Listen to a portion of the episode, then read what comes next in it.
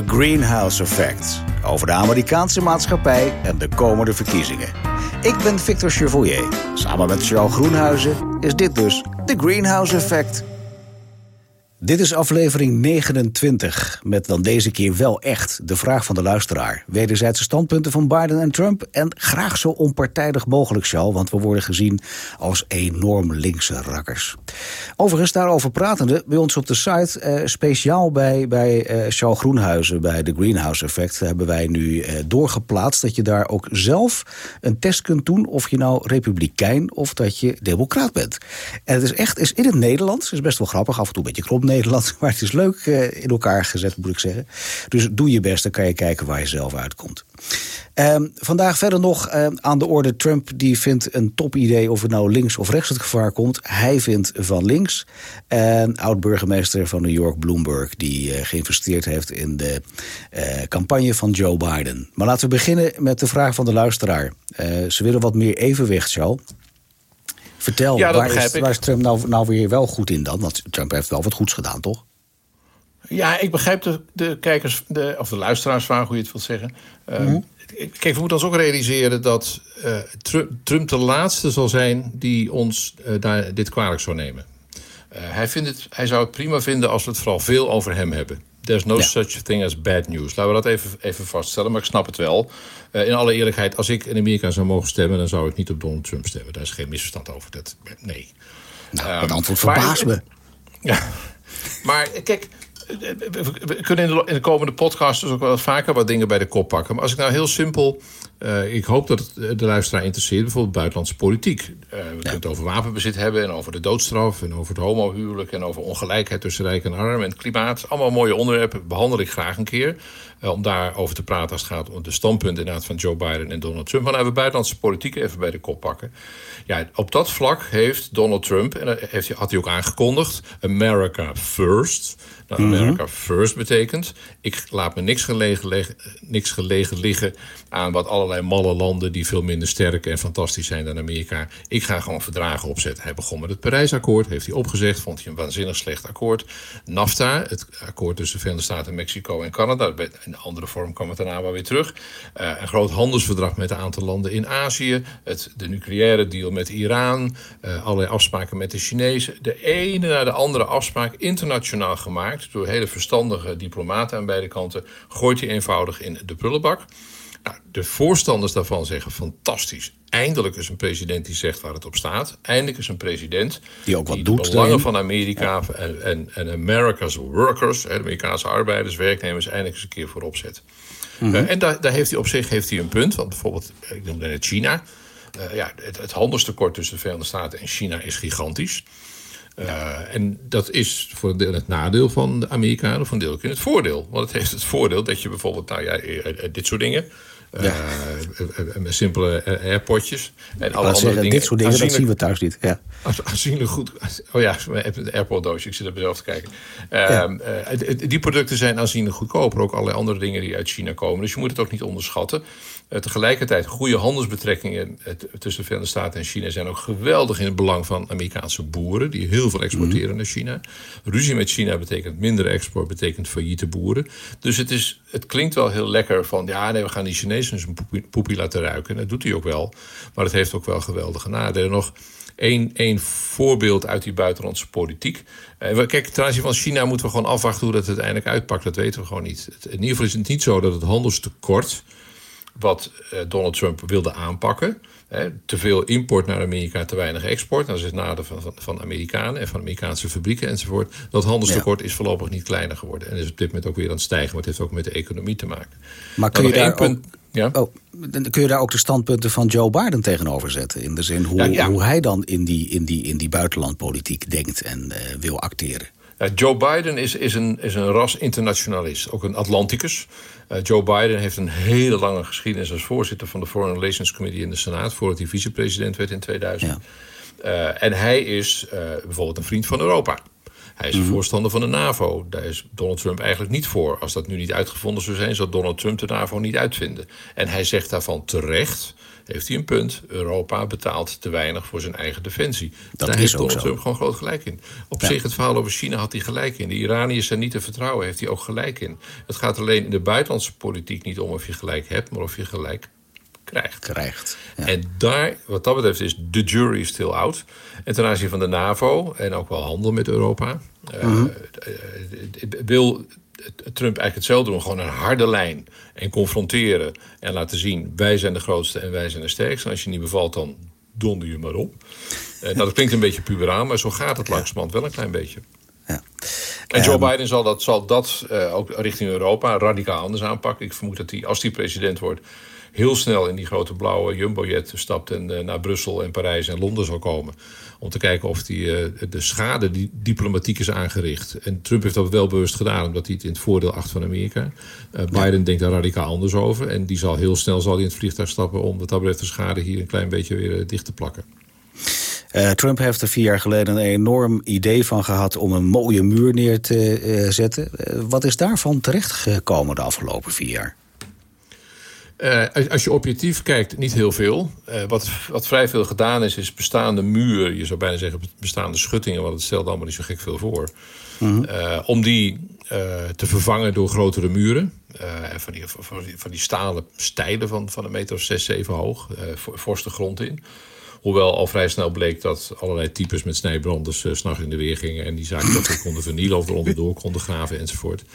Ja, Eh, dus het punt is dat, maar dat zien we wel vaker bij Trump, dat hij op zich zou je denken, ja, het is eigenlijk wel een logisch idee, want er dus willen zoveel mensen Amerika binnenkomen uit het zuiden. Zet er nou alsjeblieft een muur neer. Nou, het is een grens van ruim 3000 kilometer, dus dan ben je wel even bezig. Ben je wel even aan metselen, zou ik maar zeggen. Ehm, en, en dus er zijn nog steeds hele grote stukken eh, waar je gewoon nog de grens over kunt wandelen. Dat is dan wel elektronisch bewaakt voor een deel. En het zijn rivieren waar mensen in verdrinken, dus het is allemaal niet zo makkelijk. En op dit moment, ook door, door de teruggang in de economie, is het aantal, wat ik het laatste wat ik zag, illegale immigranten drastisch teruggelopen. Maar dat heeft niet ermee te maken dat ze nog graag naar Amerika willen komen, of niet meer. Maar heeft met gewoon met de economie en dus met banen te maken. Ja. Uh, maar het, tot nu toe, als je gewoon objectief kijkt, zijn er nu echt flinke stukken open grens waar nu een muur staat, waar geen muur stond? Dan is het antwoord nee, dat is niet gebeurd. Die grote muur, en hij is ook zeker, zeker niet, zoals Trump beloofd had, zeker niet betaald door de Mexicanen. Dus het is een en... beetje een. een het, het, is wel een verhaal waar Trump politiek veel voordeel mee haalt in zijn eigen kring. Democraten Haalde, want het is op dit moment toch geen thema meer? Nee, het is, het is, het is, hij heeft het nu heel erg verschoven. 2016 was heel erg van de illegale immigratie. De rapists, ja. de criminals, we weten het allemaal nog. Mm. En ook door de actualiteit die we nu hebben met hoewel het de afgelopen ja, toch eigenlijk week, tien dagen vrij rustig is, ook in Portland enzovoort. Omdat ze volgens mij daar nu banger zijn voor het vuur dan voor rellen. Ja. Uh, dat, dat, is een andere kwestie. Hè? God allemachtig. Een oppervlakte van meer dan de provincie Brabant en Zeeland intussen afgebrand. Duizend ja, dat is echt onvoorstelbaar. Echt onvoorstelbaar. Ja, maar die, maar, maar die, de agenda is wat dat betreft, heb je gelijk in, Victor, is verschoven van dat soort onderwerpen. Uh, uh, islamterrorisme hebben we heel erg gehad in 2016, naar de immigratie en die criminelen enzovoort. En nu is het heel erg verschoven naar het geweld in de straat. Uh, en, dat het, en daar heeft hij op zich ook een punt. Als Trump zegt, de democraten willen een eind maken aan het Amerika zoals we dat nu toe kenden. Ja, dat klopt. Dat, nou, heeft dat is ook het hele idee. Dat is precies, dat is precies wat ze gaan willen. Ze willen minder ja. ongelijkheid. Ze willen wel een actief klimaatbeleid. Ze willen een betere gezondheidszorg. Ze willen beter onderwijs. Nou, dat wordt door de ja. Republikeinen afgedaan als een socialistisch waanidee. Het wordt een soort uh, communistische uh, heilstaat uh, mm. onder, onder Joe Biden. Nou, volgens mij ligt het iets genuanceerd als ik het voorzichtig uitdruk. Maar dat is wel de discussie. En dat is een hele andere politieke agenda dan, dan die we vier jaar geleden zagen toen Trump het tegen Hillary Clinton opnam. Oké. Okay. In de voorbereiding voor deze podcast uh, kwam een verhaal voorbij van oud-burgemeester van New York, Bloomberg, die 100 miljoen toegezegd heeft voor de campagne, uh, campagne van Joe Biden. Wat betekent dat voor de campagne? Nou ja, dat is wel serieus geld.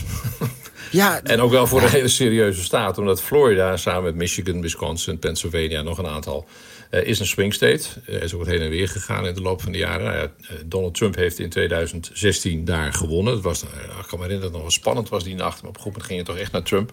En dat was eigenlijk een beetje de beslissende staat wel, waarvan iedereen zei, ja, nu die deze binnen heeft, is het bijna niet meer in te halen voor Hillary Clinton.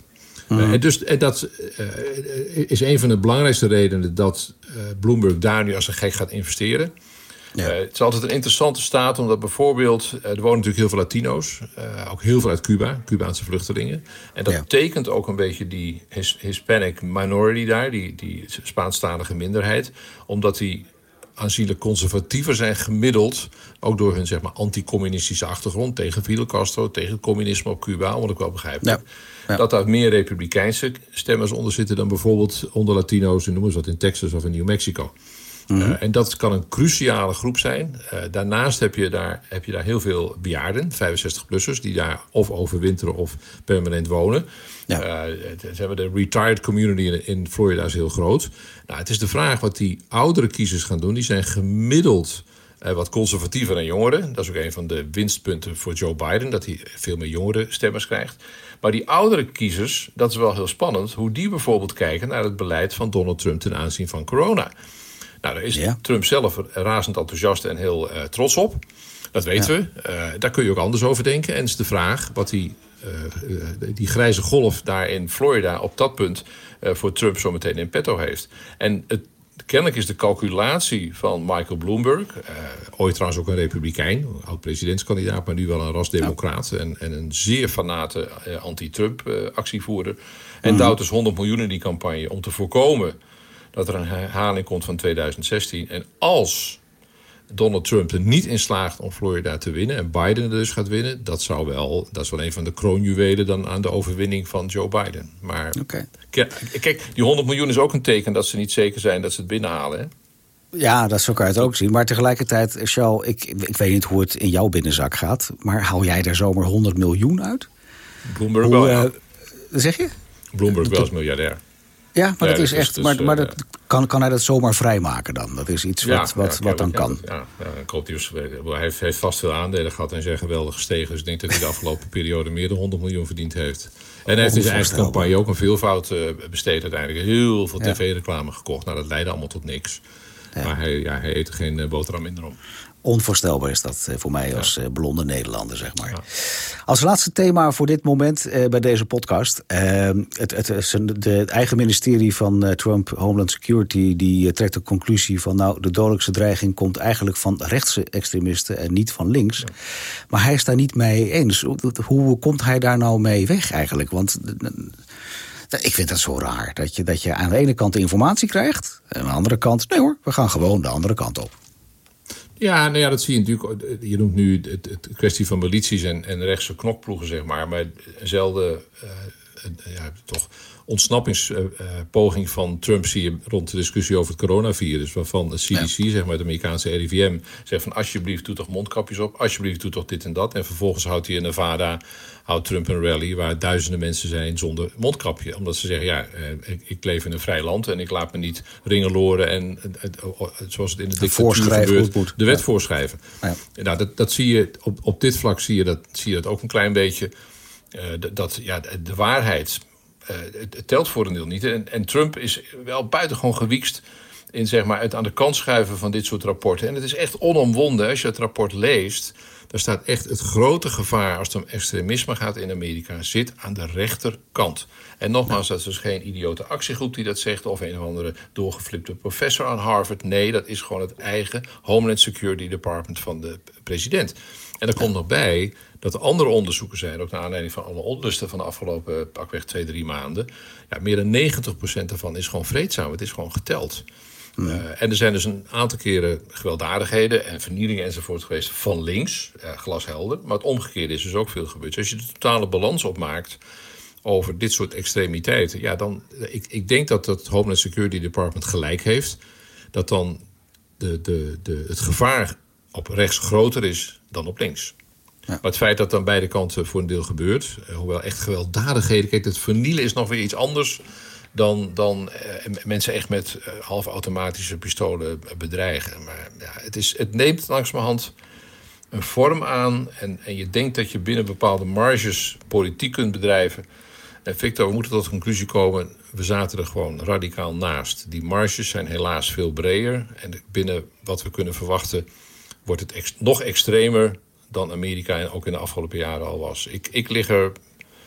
Ja, ik, lig er, ik word ermee wakker. Weet je dat? Ja. Ja, dat geloof ik. ik word er wakker. Ik, als ik straks wakker word, dan een van de dingen die door je hoofd schiet. En ik kijk nog eens even snel op mijn telefoon. Is er ergens nog wat gebeurd? Maar ik vind het in het land waar ik zo oprecht van hou, waar onze kinderen zijn opgegroeid, waar we 23 jaar gewoond hebben. En dat het nu zo ver gekomen is.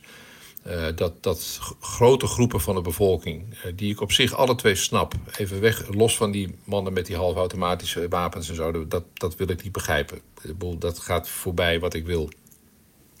Maar als je maar conservatief normale, denkt. weldenkende over, mensen. Ja, als je, kijk, als je, als je heel conservatief denkt over abortus, of zeer religieus bent, uh, of vindt dat Amerika helemaal niet gelijk moet worden, dan mag je allemaal vinden. Daar ga ik graag met mensen over in debat ook. Maar op het moment dat, dat uh, de waarheid wel bewust geweld aan wordt gedaan, groepen buitengesloten worden, de ene rechtszaak naar de andere gevoerd wordt om te zorgen dat de opkomst lager blijft en niet hoger wordt. Ja, dat zijn stuk voor stuk verschijnselen die in een, in een levendige democratie met een traditie van een paar honderd jaar gewoon niet thuis horen. En het gebeurt nu op dagelijkse basis. En dat is eigenlijk vooral heel verdrietig.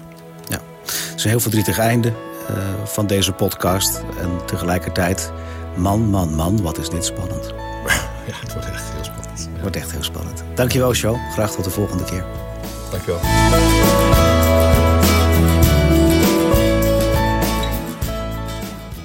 Dankjewel voor het luisteren naar deze podcast. De Praatkast. Gesprekken die ertoe doen.